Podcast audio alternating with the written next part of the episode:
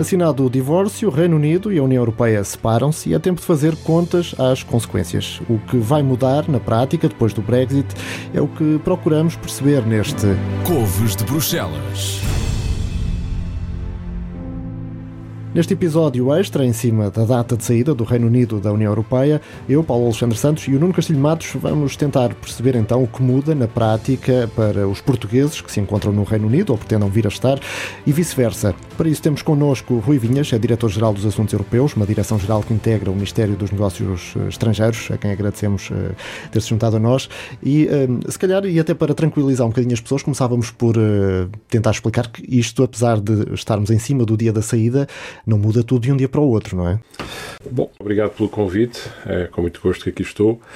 Um, efetivamente não, quer dizer, em primeiro lugar talvez uma palavra sobre a saída do Reino Unido da União Europeia, isto é obviamente não é, não é um momento de, para celebrações, de certa forma é um momento a lamentar, numa organização que se habituou e que tem uma lógica de alargamentos, de inclusividade, de integração, desde 1957, data da sua fundação, é a primeira vez que há um movimento no sentido contrário, há um Estado-membro que sai e que abandona a organização, ainda por cima um Estado grande, digamos assim, para, para, simplificar. Portanto, isto não é um momento de celebração, é um momento que nós lamentamos. Trata-se de um velho país amigo, aliado e parceiro e, portanto, lamentamos, mas respeitamos a decisão, obviamente, soberana do, do povo britânico e das suas instituições democráticas, recentemente reiterada numas eleições no Reino Unido. A segunda questão para tranquilizar, indo ao encontro também da sua pergunta, como nota positiva está o facto de termos sido capazes, as duas partes, a União Europeia, os 27 e o Reino Unido, de chegarmos a um acordo sobre aquilo que vulgarmente designamos do divórcio. Esse acordo de saída é fundamental neste processo, porque não só permite uma saída regulada, ordeira, e que cria também as bases e que nos dá tempo durante o período transitório para prepararmos e para negociarmos o futuro, como também é um sinal positivo do ponto de vista político que, que uh, cria uh, as bases e a confiança para uma negociação também positiva para a relação futura entre uh, a União Europeia e o Reino Unido, que é a fase com que, em que vamos entrar a partir de, do dia 1 de fevereiro, durante um, um ano. ano. Um ano. Será suficiente à partida? Bom, essa é a grande questão, mas só para terminar, quer dizer, este acordo tem, como, como é sabido, três grandes blocos ou agregados. Os cidadãos, considerado prioritário, para nós Portugal era claramente o bloco prioritário, porque eh, importava que os 3 milhões de cidadãos europeus 400 mil são portugueses e 1 milhão de cidadãos britânicos que vivem uh, no, no, no, resto da Europa vissem assegurados os seus direitos. Isso foi conseguido, quer dizer, uh, e do ponto de vista dos cidadãos, isso está garantido no Acordo de Saída. Todos aqueles que estão no Reino Unido ou que chegarão ao Reino Unido até ao final do período de transição, ou seja, até ao final do presente ano 2020, 31 de dezembro de 2020, têm os seus direitos enquanto cidadãos eh, da União Europeia adquiridos, ou seja, podem continuar a residir, a trabalhar, a estudar e a, beneficiar dos seus uh, prestações sociais, por exemplo, de uma maneira vitalícia, juntamente com as suas famílias. Isso é um aspecto e vice-versa. Os britânicos eh, que vivem ou que, ou que se venham a instalar num país da União Europeia, em Portugal temos cerca de 40 mil, até ao final deste ano beneficiarão exatamente dos mesmos uh, direitos, numa lógica de absoluta reciprocidade. Uh, os outros blocos ou agregados de negociações era acertar o dinheiro, o que é que o Reino Unido deve e o que é que tem a receber, e o terceiro, que acabou por se revelar o mais complexo uh, de, de, fechar, que era a questão da Irlanda. No fundo, preservar uh, os acordos de paz da Irlanda, que impunham a não existência de uma fronteira física, com aquilo que é o mercado interno uh, da União Europeia, de onde o Reino Unido sai. E, e, foi, portanto, muito difícil de chegar a de compatibilizar estas duas realidades. Foi possível obter um acordo uh, e, portanto, uh, podemos passar à segunda fase. Em relação, uh, agora indo ao concreto, àquilo que muda a partir do dia 1 de fevereiro, muda, quer dizer, há uma grande mudança que é o, Reino Unido deixa de ser membro da União Europeia e a partir do dia 1 de fevereiro é um Estado terceiro e deixa de participar nas, nas decisões da União Europeia, nos, organ, nos, órgãos e organismos da União Europeia, nas instituições da União Europeia. Mas, durante todo o período de transição até ao final do ano 2020, o Reino Unido continuará a, a receber uh, e a aplicar todas as decisões que sejam tomadas na União Europeia e o direito europeu. Deixa de participar na produção dessa legislação, mas continua a recebê-la durante este durante este período de 11 meses. Quanto ao resto, ou seja, quanto no que diz respeito aos cidadãos, aos consumidores, às empresas, aos investidores, aos investigadores, aos estudantes, não há nenhuma alteração entre o dia 1 de fevereiro e o dia 31 de dezembro de 2020. Tudo se mantém igual. Ok, Portanto, então vamos olhar além dessa data. Exatamente. Depois de... do final do ano 2020, entramos em 2021 aí já com o Reino Unido a tomar conta de si, em todos os sentidos, e o que é que os portugueses que já lá estão podem esperar e aqueles que ainda estão a pensar ir, por exemplo, podem esperar. Bom, já respondi parcialmente. Quem já lá esteja ou quem vai para lá até ao final de, do ano 2020, a única coisa que tem que fazer é preencher um impresso que está disponível online, que, é, que se chama o Settlement Status, e eh, preenchido esse impresso fica devidamente registado e mantém todos os seus direitos eh, de residência, de trabalho, de, de estudo, de prestações sociais, etc. E, portanto, não há nenhuma alteração até ao final deste ano. O mesmo se passa com os cidadãos britânicos, que apenas têm que uh, se dirigir às câmaras municipais da sua localidade de residência e, e, também preencher um registro. Uh, uma vez registados, são cidadãos tratados exatamente com os mesmos direitos dos cidadãos da União Europeia. Uh, os que cheguem depois do dia 31 de dezembro de 2020 pois isso é uma questão que uh, vai depender do que vier a ser o acordo uh, da relação futura entre o Reino Unido e a União Europeia. Do lado dos 27, nós queremos uma relação que seja próxima, robusta e ambiciosa e que possa abranger as diferentes dimensões, desde logo à cabeça a dimensão económica e comercial, mas, mas é pouco, não chega. É, obviamente que temos que ter também uma dimensão de uh, política externa, uma dimensão de, de, cooperação na área da justiça, ou, se quisermos, uma dimensão uh, de segurança coletiva em sentido lato, ou seja, a dimensão de segurança interna e a de segurança externa, uh, questões de defesa. Portanto, a questão dos cidadãos vai entrar aqui, ou seja, no que diz respeito a estadas de curta duração, turismo, por exemplo, obviamente que nós o que estamos a propor e que do lado da União Europeia já está adquirido, uh, mas depende obviamente que o Reino Unido responda e que haja uma reciprocidade e uma não discriminação, ou seja, não haja não se privilegiem categorias de pessoas por serem uh, universitários ou investigadores, portanto tem que ser uh, geral e abstrato uh, é que haja uma isenção de vistos de curta duração. Portanto, para que os turistas possam continuar a, ir ao Reino Unido e os do Reino Unido a virem países da União Europeia, neste caso que nos interessa mais a Portugal, uma vez que o Reino Unido é o nosso principal cliente em termos de turismo, é o maior emissor de turistas uh, em Portugal. Em relação aos, às questões, digamos, de longa duração, ou seja, para residir, trabalhar, estudar uh, e outro tipo de situações uh, dessa natureza, que implique uma estadia prolongada, pois isso vamos ter que incluir num acordo, nesse acordo, numa parte sobre a mobilidade mas eh, a partir daí isto depende da tal negociação sobre o futuro da relação entre, entre o Reino Unido e a União Europeia. Uhum. E, só, e só em 2021 é que saberemos. E, e pode-se estender para lá de 2021?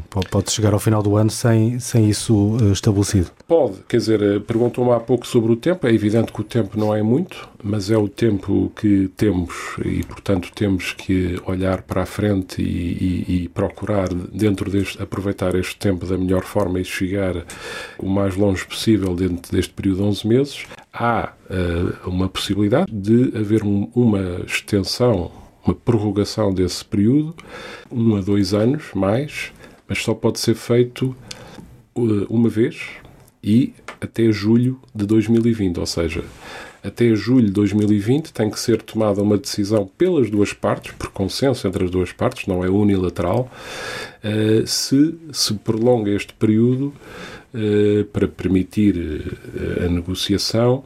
Se se vir até julho que, que manifestamente não há tempo para concluir, e aqui os aspectos normalmente mais complexos e mais pela sua enorme tecnicidade é, é os aspectos comerciais, os acordos de comércio são bastante complexos, portanto prolongar esse, esse período por mais tempo. Ou seja, ainda há várias incógnitas para depois de 31 de dezembro de 2020.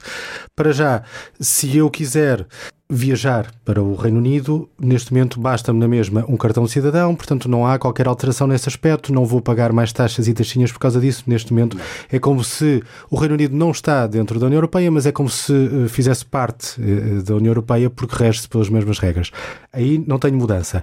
Turismo mantém-se tudo tal e qual, com a mesma documentação, comprar bilhetes da mesma forma, sem qualquer alteração nesse aspecto. Exatamente. Uh, até ao dia 31 de dezembro de 2020 mantém-se tudo exatamente na mesma. O mesmo, as agências de viagem, hotéis, eh, eh, empreendimentos turísticos que estão habituados a receber os britânicos, principalmente no verão, e estamos a falar, obviamente, também aqui na região do Algarve, para já este verão estejam descansados, porque também não, à partida, não será por causa da questão do Brexit que vão ter menos, menos britânicos este ano. À partida, não há nenhuma razão objetiva que, uhum. que aponte nesse sentido, uma vez que não há nenhuma alteração e, portanto, uhum. qualquer documento, uh, passaporte ou cartão de cidadão válido permite até ao final deste ano e, portanto, no verão de 2020, que tudo se mantenha uh, de igual forma. Eu estou, eu estou a bater nesta tecla por causa da questão de eh, se calhar nós aqui os três sabemos bem estes prazos e estas datas, mas admito que haja quem eh, olhe e veja só as gordas das notícias e perceba, fica a achar que há um Brexit, há uma saída do Reino Unido e a partir de amanhã eu vou ter que mudar a minha vida se quiser ir para o Reino Unido, se quiser comprar, eh, fazer compras online, por exemplo, em empresas do Reino Unido e vou ter que mudar a minha vida por causa disso. Tenham calma, porque pelo menos até ao final do ano nada disso vai uh, vai, ser, vai ser alterado. Eu sublinho muito isto porque eu acho que há muita gente que, que acha que as coisas vão mudar a partir de 1 de fevereiro. E mudam, obviamente, eh, mas na prática, na vida das pessoas, não, não muda. Sim, Sim. Uh, efetivamente, o acordo de saída, além de dar tempo, dá segurança jurídica em muitos aspectos. Agora, é evidente que para a frente, não. Perguntava-me da questão das compras online. Até o dia 31 de dezembro de 2020, tudo se mantém na mesma.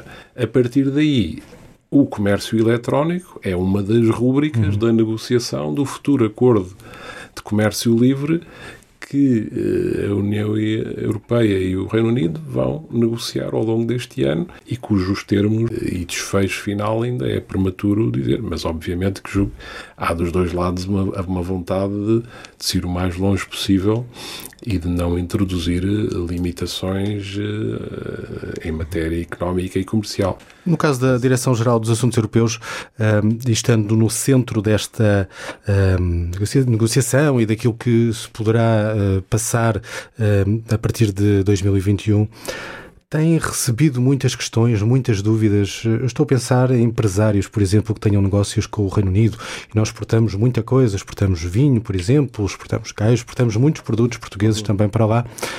Tem-vos chegado muitas dúvidas sobre aquilo que se irá passar? Sim, tem chegado, mas nós não ficamos numa lógica defensiva e passiva à espera das perguntas. Houve uma, um conjunto de ações, proativamente, que foram tomadas pelo governo português e pela administração pública no sentido de, de informar os cidadãos e as empresas. E, portanto, foram ao nível das empresas, em articulação com as associações empresariais e com a, com a ICEP, foram feitos seminários em todo o país e com os diferentes clusters da, da área de, de, exportações, sobretudo, para explicar os diferentes cenários e a situação que, que íamos enfrentar, além de toda essa documentação uh, estar disponível online e ter sido enviada também através de cartas para cada uma das cerca de 3 mil empresas que exportam para, para o Reino Unido. As exportações para o Reino Unido representam cerca de 10% das nossas exportações e, e, e, envolvem cerca de 3 mil empresas. Portanto, é uma realidade bastante significativa. Quanto aos cidadãos, eh, foram também feitas muitas ações de informação e sensibilização, utilizando também a nossa rede consular eh, no Reino Unido, que foi reforçada e também foi criada uma, uma linha telefónica dedicada apenas para atender uh, as dúvidas uh, e para dar informação e para dar apoio também a este processo de registro, uh, em que as pessoas, obviamente, não é muito complexo, mas é online e, portanto, há pessoas que têm mais dificuldade. Também é preciso ter os documentos portugueses Uh, em ordem, devidamente válidos em dia. Essa, essa informação tem sido prestada quer aqui, quer no terreno, mas uh, é evidente que tem havido muita, muita procura e à medida que a data se foi aproximando, uhum. uh, essa procura de, de informação cresceu. Há, como ouvimos, muita ponta solta neste divórcio, ainda neste uh, divórcio que se irá prolongar. Primeiro, uh, de alguma forma, uh, estranhou-se a ideia do Brexit, depois entranhou-se. o Bernardo Ivo Cruz está aqui connosco, editor da, do London Brexit Monthly Digest, e tem sido uma das pessoas mais ouvidas nos últimos anos, talvez por causa da questão do Brexit, porque entranhou-se muito nesta, nesta, nesta questão que estamos agora a viver. Uh, Bernardo, com os, com os resultados do, do, referendo britânico em junho de 2016, uh, houve primeiro aquele choque inicial de isto não pode estar a acontecer, depois aquela ideia de que uh, isso seria algo que iria acontecer lá mais para a frente, portanto pensemos nisso lá mais para a frente.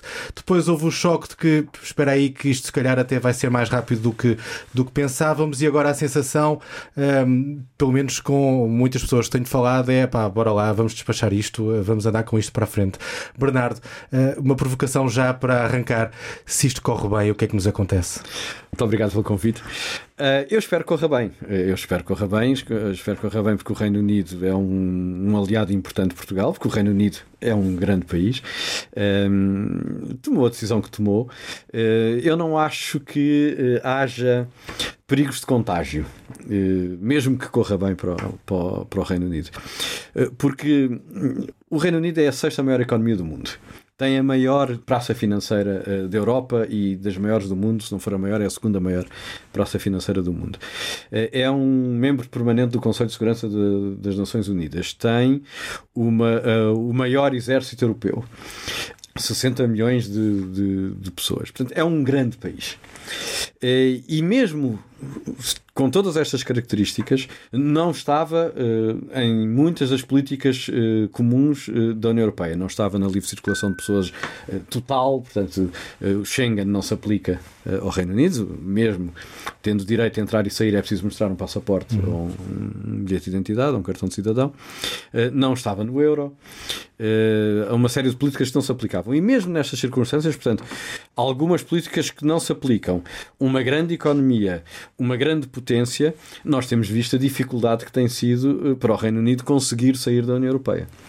Ora, se para o Reino Unido é tão difícil sair União, da, da, União Europeia, o que será para os outros países que não têm estas condições? Eh, eu diria que os únicos países que tinham hipótese de sair da União Europeia uh, sem sofrerem catástrofes económicas absolutas seriam a Alemanha ou a França, mas também se a Alemanha ou a França saírem da União Europeia, deixa de haver a União Europeia, portanto a questão não se coloca. E aliás, os, as sondagens mostram-nos isto. Antes do Brexit havia uma série de pessoas a pensarem nós devíamos sair ou devíamos fazer o que os britânicos fazer. Hoje em dia esses números são muito menores. Uh, portanto, uh, se quiser, a parte da vacina já está dada. Uhum, mas essa vacina de que fala não pode ter a ver com todo o processo, o tempo que demorou, a burocracia. se por outro lado a economia britânica começa a crescer, a gerar emprego, mais valias, os outros podem olhar e dizer, pá, isto afinal há vida para lá da União Europeia. Haverá sempre vida para lá da União Europeia. Agora vamos ver se, se a vida é boa ou, ou não. O Reino Unido está numa situação complexa, eh, interna e externamente. Eh, e, e, falando só do que vai começar a acontecer a partir de, eh, do dia 1 de fevereiro. Agora, durante um mês, vão, vão ser dados os mandatos negociais. E o Reino Unido, embora já fora da União Europeia, mantém-se com todas as obrigações de um Estado-membro, até 31 de dezembro, uhum. pelo menos. Durante este ano, tem que negociar um acordo com a União Europeia. Um ano é um prazo francamente curto para isto. Embora, eh, no caso do, desta negociação, seja uma negociação de um tratado eh, de comércio diferente de todas as outras da história. Porque eh, todos os outros tratados de comércio que foram negociados, o que se tentou fazer foi aproximar posições.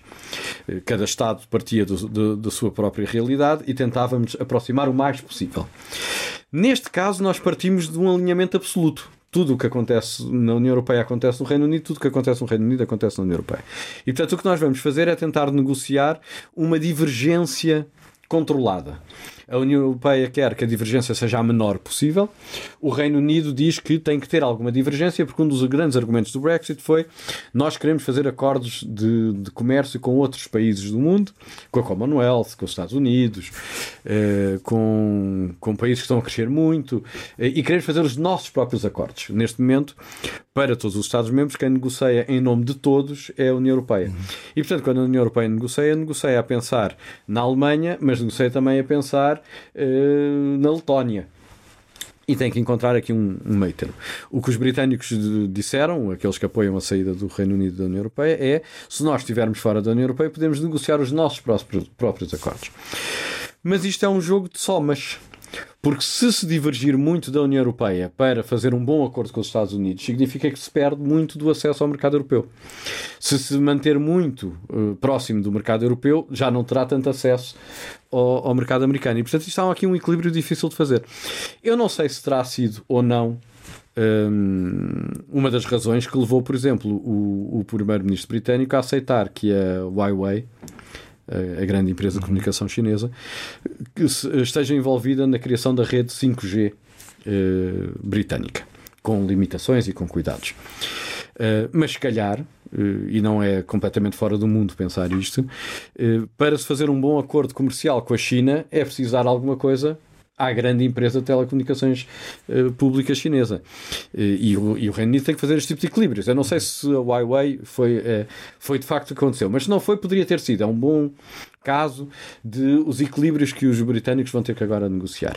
Eh, e, e portanto, há esta, este ano de, de, negociações. Que pode ser prolongado, mas que o governo britânico já disse já que, disse que não, não quer. quer. E só, poderá, só saberemos isso no verão, porque a altura de saber se será prolongado ou não será em junho. Uhum. Uh, o, o, governo britânico não só disse que não quer, como fez aprovar uma lei no Parlamento a dizer que não há, não há possibilidade. possibilidade. Mas da mesma forma que aprovou, pode fazer outra desaprová-la. Uh, o, o, o primeiro-ministro tem uma maioria substantiva no Parlamento que lhe permitirá. Tirando o referendo, tirando o referendo que foi aquele ponto final e já não houve volta a dar pela posição deles, tudo o resto anda, tudo, sim, tudo, anda para trás e para a frente. Tu, aliás, estes três anos têm mostrado isto. Exatamente. Este 31 de janeiro é a terceira data, se não estou em erro, eh, prevista para o Brexit. A questão de, de Portugal é aqui uh, importante também para quem nos ouve. Uh, obviamente que olhamos muito aqui para o nosso cantinho.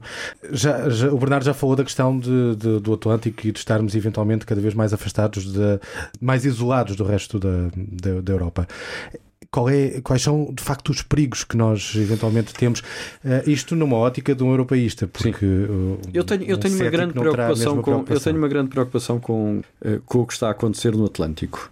Nós temos geografias que se movem geografias que são fixas.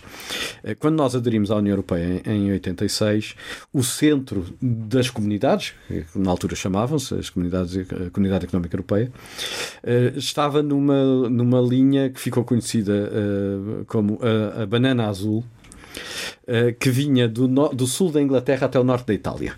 E aquilo tem de facto faz uma forma de uma banana uh, e portanto ficou conhecido na, na, literatura científica como The Blue Banana. E a banana azul era o centro de tudo. Tudo se passava entre o sul da Inglaterra e o norte da Itália no, ao longo da fronteira uh, entre a Alemanha e a França. Quando foi o alargamento de 93, o primeiro alargamento depois do nosso, onde entraram os países nórdicos e a, e a Áustria, nada se alterou. Aliás, tudo melhorou. Porque os países que entraram eram países ricos, contribuintes líquidos, líquidos para o orçamento da, da União, e, portanto, passou a haver mais dinheiro para a União e, e, e o, o, centro de poder manteve-se mais ou menos onde estava. Mas depois, quando foi o alargamento de 2004, o centro da União mudou-se mais para leste. Porque as preocupações mudaram-se, e todos sabíamos que isto ia acontecer, para ajudar os 10 Estados-membros novos que tenham situações sociais e políticas e económicas muito mais complexas do que a Portugal, a Espanha ou a Grécia, quando nós aderimos. Essa atenção foi, e bem, devotada aos países de leste. E, portanto, nessa altura, o centro da Europa moveu-se para leste. E quando eu digo o centro da Europa, digo as atenções, eh, os programas, os orçamentos, eh, as políticas, todas voltaram-se para leste e nós ficámos um bocadinho mais longe desse centro europeu. Todos os estudos uh, do Brexit são coincidentes numa, numa leitura, que é com a saída do Reino Unido, o centro de decisão da Europa vai se mudar ainda mais para leste. Se nós estávamos quando entramos na fronteira entre a França e a Alemanha, eh, depois com o alargamento a leste, digamos que passou para dentro da Alemanha, e agora espera-se que vá a alguns mais próximo da fronteira da Polónia. Eh, e, portanto, Portugal que na sua geografia está no ponto ocidental da Europa, eh, voltado para o mar, vai ficando mais distante. E portanto, nós estamos a assistir, quer do lado europeu, à continentalização da União Europeia, quer do lado americano, eh, ao, ao menor interesse eh, pelo Atlântico. Com a saída do Reino Unido, o que sobra da política europeia para o Atlântico é Portugal e a Irlanda que não são nem um nem outro grandes potências. Eh, e, portanto, a nossa capacidade de impor e atrair eh, políticas e, e, orçamentos para o Atlântico é menor do que eh, para o Mediterrâneo, ou para o Mar do Norte, ou para eh, para outras zonas marítimas. E seria com o Reino Unido, naturalmente. O Reino Unido era mais fácil porque era uma grande âncora atlântica, um grande país atlântico com uma grande tradição atlântica e, portanto, puxava mais a União Europeia para, para, o, lado do, para o lado ocidental. O Atlântico Pode ser, como dizia a chave, para ganharmos dimensão também na Europa, não é? uma vez que o tal centro de decisão está afastado. Exatamente, e portanto, se o Atlântico deixar de ser o grande centro do, do, do mar do mundo, que tem vindo a deixar de ser, uhum. e é a primeira vez que acontece, até aos anos 70, 80, dizia-se com graça que o centro económico do mundo era os Açores, porque estava aqui distante entre, entre os Estados Unidos e, e a Europa. Hoje em dia pensa-se que o centro económico do mundo esteja a avançar para leste, diz que está a alguns na Turquia, mas continua a avançar para leste. Uh, e o Atlântico tem vindo a perder uh, importância, não é por nós, é porque de facto a Ásia está a crescer, o Pacífico está a crescer e, e o Atlântico está a se esvaziar. Se chegarmos ao final do ano, e o Bernardo há pouco já tocou um pouco nisso, chegarmos ao final do ano, um, ehm, para já agora vamos estar 11 meses, nós cidadãos, aqui descansadinhos da vida uh, e os outros que resolvam. Vão negociar. Se chegarmos ao final de, destes 11 meses uh, e não, não existir acordo, que perigos é que existem? Bom, nós continuamos a, a, correr o risco de ter um Brexit sem acordo. Uh, este acordo que foi assinado e que entrou em vigor, ou esta semana, aliás, o último ato formal de entrada em vigor do acordo foi o Parlamento Europeu, só tem a ver com a saída não tem nada a ver com o futuro da relação entre a União Europeia e o Reino Unido. Se chegarmos ao fim destes 11 meses, não devem ser 11 meses, porque deve ser menos. Primeiro, o mandato negocial da União Europeia só vai ser dado a 25 de fevereiro. Portanto, daqui até 25 de fevereiro, a União Europeia vai estar a discutir eh, entre si qual é o mandato negocial que vai dar ao, ao, ao Sr. Barnier, que continua a ser uhum. o negociador da União Europeia. Eh, portanto, só a partir de março é que começam de facto as negociações entre o Reino Unido e a União Europeia. E depois, se houver acordo, vai ser preciso também um período de retificações. Uh, portanto, depois não sei se isto interrompe para, para férias ou não. Última, no, nos últimos anos interrompia, em agosto pouco se passava. E portanto, nós, 11 eh, meses, na verdade, devem ser para aí 8 ou 9. Anos. Uh, meses. Estou a brincar. O 7 levou a negociação com o Canadá. Uh, e portanto, nós estamos a tentar fazer, embora com o Canadá estivéssemos a convergir e aqui estamos a tentar impedir a divergência, uh, estamos a tentar fazer em 8 ou 9 meses aquilo que com o Canadá levou 7 anos a fazer. Aparentemente, o primeiro-ministro britânico terá dito hoje que queria um acordo no género do Canadá, que não era nada mal se conseguisse um, um acordo no género do Canadá. Uh, depois é preciso retificar e tal, etc. Agora, se nós chegarmos ao fim disto tudo e não houver acordo, é uma enorme maçada para toda a gente, é uma grande chatice e é hoje em dia uma chatice superior, porque se não houver acordo, o que acontece é que entramos nas regras da Organização Mundial de Comércio que é o mínimo dos mínimos, é o, mínimo, é o standard mínimo de, de, de comércio, que, por exemplo, está bastante desenvolvida uh, para gerir as trocas de bens, mas muito pouco para gerir a troca de serviços. e o Reino Unido é uma economia de serviços e a Europa também é uma economia de serviços. Uh, mas a, a, somar a esta dificuldade estrutural, há uma dificuldade que eu espero que seja uh, temporária, mas que neste momento existe. O presidente Trump entende que as organizações multilaterais limitam o poder americano. E não só diz como age. Uh, uma das características mais importantes da Organização Mundial de Comércio é o tribunal arbitral da Organização Mundial de Comércio. Se nós estivermos aqui a fazer negócio com base na Organização Mundial de Comércio e eu achar que o meu parceiro comercial está a violar alguma regra da OMC, eu vou ao Tribunal Arbitral e o Tribunal Arbitral decide e o que eles decidirem está decidido. Faz parte das regras da OMC. Para haver tribunal arbitral, é preciso haver pelo menos três juízes de um máximo de 7 ou 11. Já não sei bem 7 ou 11, mas o 3 é o mínimo, o número mínimo de juízes desde dezembro, desde 10 de dezembro de 2019, portanto, desde o final do ano passado, que eh, só há um juiz em função no Tribunal Arbitral, porque o Presidente Trump tem impedido a substituição dos juízes que chegam ao fim dos seus termos. E de facto não há neste momento um Tribunal Arbitral. A gente pode violar alegremente as regras do, da OMC, eh, que não há forma de, de forçar os Estados a cumprirem essas regras. Se me perguntarem o que é que eu diria que as empresas portuguesas devem fazer, aqueles que trabalham com o Reino uhum. Unido, durante este ano, e não estarmos sossegados, nossos cidadãos podemos estar sossegados, mas as empresas não podem.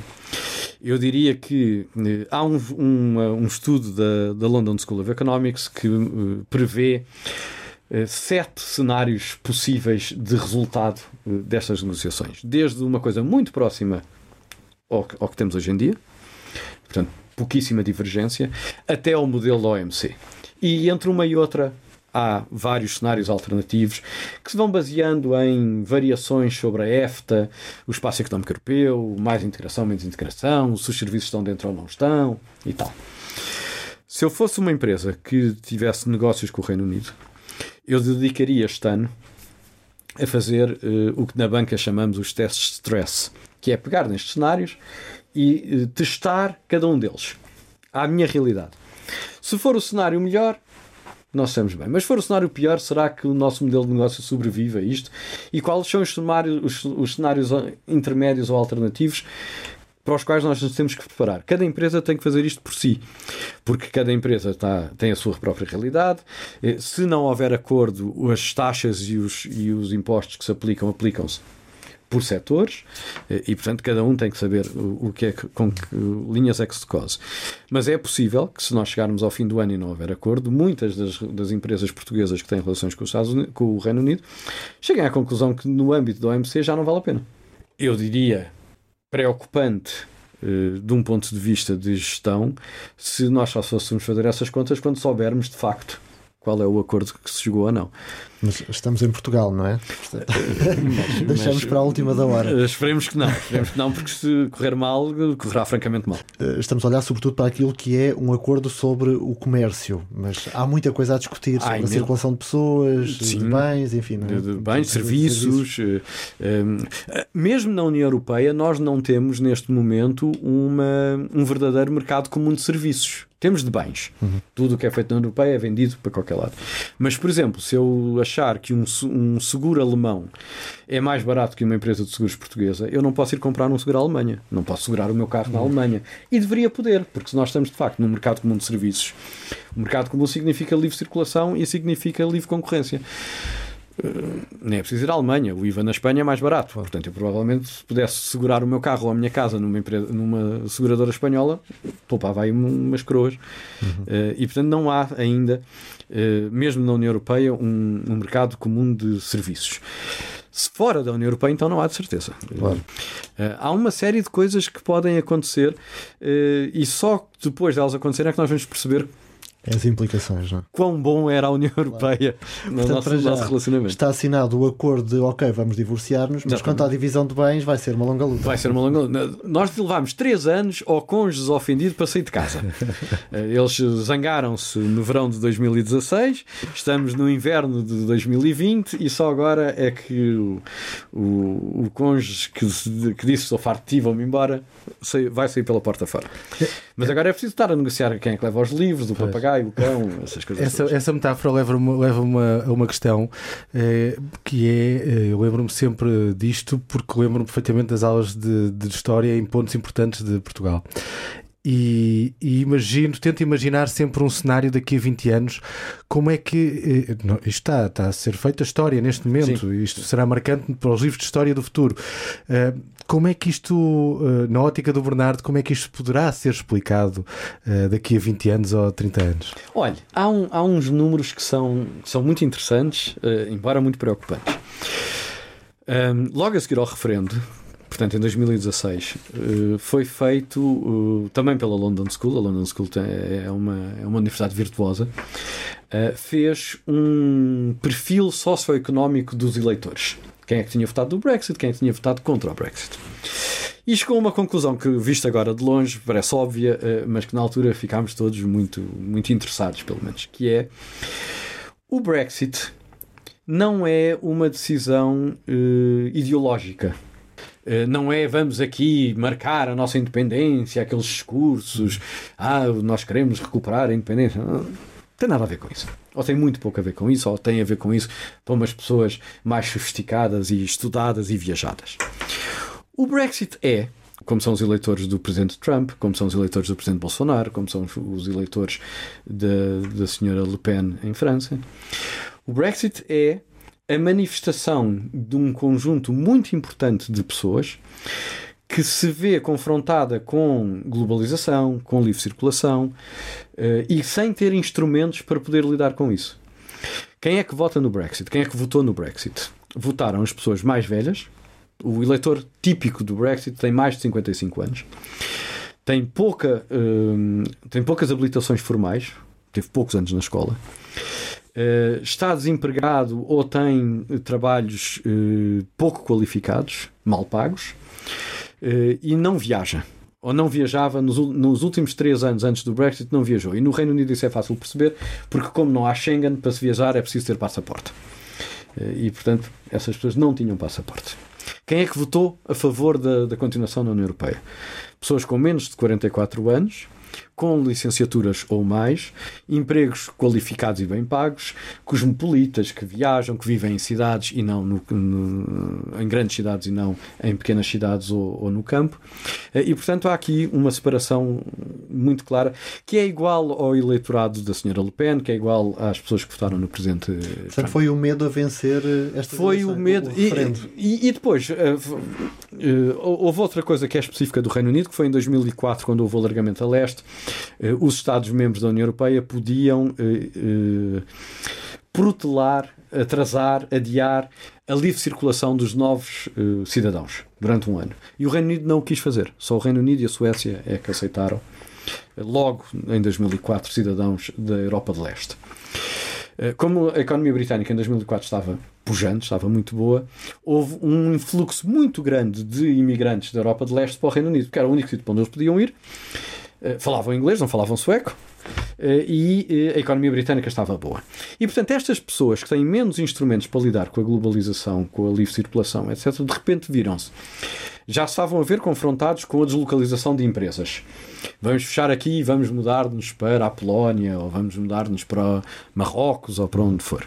Porque trabalho mais barato. barato claro. uh, na Europa, no caso da Europa de Leste, uh, as, os cidadãos da Europa de Leste altamente qualificados, porque uh, o ensino era obrigatório e gratuito, portanto, pessoas altamente qualificadas, mais baratas, etc. E depois, aqueles que o influxo de trabalhadores qualificados que cobravam muito menos pelos trabalhos. E portanto houve ali um grupo que não foi, não foi pequeno, que se viu de repente confrontado com a deslocalização de empresas e a importação de mão de obra mais barata. E apareceram uns bem-falantes, o Farrage e outros, que diziam: nós, nós vamos resolver isto. A culpa não é tua e não é de facto. Dizer, nós não podemos agora dizer que a culpa uh, desta situação é das pessoas que a sofrem. Uh, e portanto, não, a culpa não é tua, mas nós resolvemos isto de forma fácil. Fechamos as fronteiras, expulsamos os imigrantes e tu vais voltar a ter aquele mundo bonito e simpático que conhecias antes, antes de tudo isto acontecer. Um, isto é um problema que pode se repetir em outros Estados-membros e noutras democracias. Uhum. Um, e isto é muito preocupante. De facto, uh, se há uma lição que vem do Brexit é como é que nós gerimos a globalização ou as, as um, uh, os anseios e os desejos de uma parte que não é menor da sociedade uh, que, que não tem instrumentos para lidar com, com a globalização. E agora deixe-me dar um passo um bocadinho mais à frente, que é nós estamos a, a, a começar a sentir os impactos da chamada quarta revolução industrial, da robótica, da inteligência artificial, tudo isso. E, portanto, o número de empregos disponíveis vai ficar mais pequeno, porque há uma, uma série de coisas que vão ser as máquinas a fazer. Uh, e vai haver ganhos de produtividade e vai haver novos empregos que nós nem sonhamos ainda uh, que tipo de empregos é que esta revolução industrial vai criar como todas as revoluções industriais anteriores, criaram empregos novos que nós não conhecemos. Mas eu tenho 52 anos. Na minha juventude não passava pela cabeça alguém ganhar a vida a ser blogger ou influencer. nem existia, nem, a gente nem sequer sabia que isso. Às vezes também não. Estamos em 2020 e às vezes também não passa muito pela cabeça. Pela cabeça Mas outro dia o meu sobrinho, que tem 10 ou, 10 ou 11 anos, espero que a minha mãe e o meu irmão não estejam a ouvir isto, porque eu não sei exatamente a idade do meu sobrinho, mas o meu irmão perguntou-lhe ao Vasco o que é que tu queres ser na vida, eu quero ser blogger, quero ser influencer. E nós ficámos a olhar para ele, o rapaz quer ser blogger. Então não quer ser engenheiro ou médico ou advogado, não, quero ser blogger. Está bem, pronto. Um, mas há muita gente que não vai conseguir fazer esta, esta, esta transformação. Uh, e já não estamos a falar de pessoas que têm a quarta classe ou, uhum. ou, ou sétimo ano de liceu. Estamos a falar de pessoas que. Uh, pessoas da minha idade que, que, estão ainda longe de se poderem reformar, mas que nem todas serão capazes de se reinventar para trabalhar neste mundo. O que é que a gente vai fazer com esta gente? Vamos ter um exército de desempregados dos 50 aos 65, aos 66 aos 67, a passearem-se pelo mundo. O que é que nós vamos como é, que valor é que nós vamos dar a atividades que hoje em dia não damos valor nenhum? Eh, porque nós vamos ter provavelmente uma geração de ociosos, pessoas que não têm emprego que não têm o que fazer. O que a gente faz a esta gente? Vamos imaginar que conseguimos criar um modelo em que não morrem à fome. Um rendimento mínimo ou uma segurança social reforçada, enfim. Alguma forma haverá. Mas o que é que eles fazem o dia todo? Há coisas que hoje em dia nós não damos valor, mas que é fácil dar algum valor. Por exemplo, os chamados cuidadores informais. Pessoas que estão em casa a tomar conta dos filhos ou dos pais. Ou... Isso é relativamente fácil nós atribuirmos um valor económico. Porque se ele não estiver em casa a fazer isto, alguém tem que fazer isto, custa dinheiro. Eh, se um cuidador informal não estiver em casa a tomar conta dos pais, alguém, tem que estar. alguém vai ter claro. que o fazer e a gente há uma conta a pagar no fim do mês. Mas o que é que vale um mau poeta ou um músico que desafina? Hoje em dia não vale nada se calhar nós vamos ter que reinventar um bocadinho o, o que a sociedade entende que é o valor das pessoas. Uh, o, há, uma, há uma ligação que vem desde a primeira Revolução Industrial que diz que tu vales por aquilo que tu contribuis financeiramente para, para a sociedade. Os marxistas gostam muito desta ideia de classe trabalhadora e, e não sei o quê. Uh, mas, se calhar, nós vamos ter que voltar, se, se quisermos, à à Grécia clássica, onde a filosofia nasceu, porque de repente havia tempo livre. Tempo livre. E não era preciso trabalhar, e portanto vamos pensar é que... e então, outras coisas. Então, uh, pela resposta, eu presumo que o Brexit não irá ter um capítulo próprio nos livros de história, irá estar integrado em todo isto, este eu momento que, que, nós, Brexit, eu acho que o Brexit é? foi a primeira hum, manifestação de populismo europeu que ganhou. Porque nós tínhamos outras manifestações de populismo na altura, mas que não tinham ganho. Eu acho que o Brexit é um, é um populismo suave. Uh, mas não deixa de ter lives de populismo. Uh, e eu acho que o Brexit uh, mostrou que era possível e que havia espaço para a afirmação de uma série de ideias que nós achávamos na Europa já estavam um bocadinho ultrapassadas. nós e eles, a ideia da Europa de, da circulação e da integração e aquelas coisas todas, achávamos mal, porque se, se há melhor exemplo das coisas correrem mal em termos de integração é a Bélgica, eh, onde estão instaladas todas as, as instituições.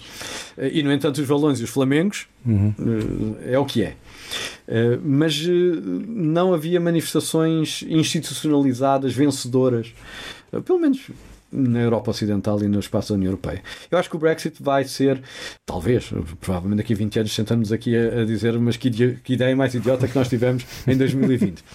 mas, se calhar, o Brexit uh, poderá entrar para os livros de história como a primeira manifestação de revolta eh, de uma, um grupo importante de europeus que foi deixado para trás eh, no processo de, de globalização e de abertura das fronteiras. E em jeito de nota final, eh, quem é que tem mais a perder afinal? A União Europeia ou o Reino Unido? Não, eu acho que economicamente é mais difícil gerir um país de 60 milhões de, de consumidores ricos do que um espaço de 500 milhões de consumidores ricos. É mais fácil se nós, se o reino, se, imaginemos que tudo corre mal e que uh, as empresas portuguesas vendem para o Reino Unido, fazem as contas e já não podem vender para o Reino Unido porque já não justifica.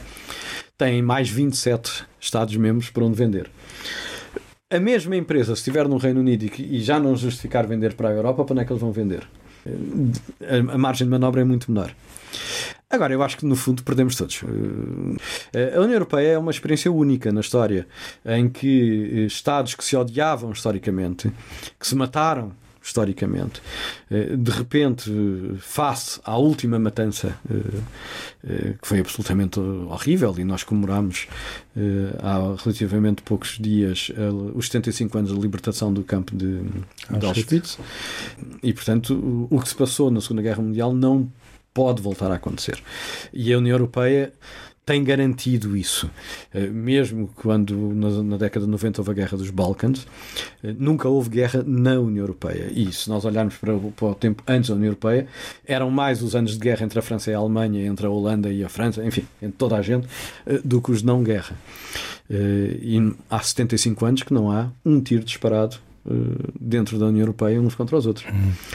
Uh, Deixa-me só registrar aqui este, este momento, antes de mais agradecer ao Bernardo Ivo Cruz esta, esta lição uh, e registrar aqui esta, esta questão. Nós estamos a gravar este episódio de podcast no dia 31 de janeiro de 2020, o dia do divórcio do, do Reino Unido da União Europeia e numa altura em que as bandeira, a bandeira britânica foi retirada das, das instituições europeias. Isso Portanto, é uma imagem triste. É, é, eu acho que devia ficar aqui marcado e, portanto, está aqui marcado. E referir também que quem ouvir este podcast, quem for ouvir uh, daqui a 20 anos, uh, que nos mande um, uma mensagem é para, que para, para, nós percebermos o que, é que, o que é que aconteceu e as barbaridades que foram ditas que ou aquilo que, aquilo que, aquilo com, ar, que se com ar de grande segurança intelectual. Exatamente.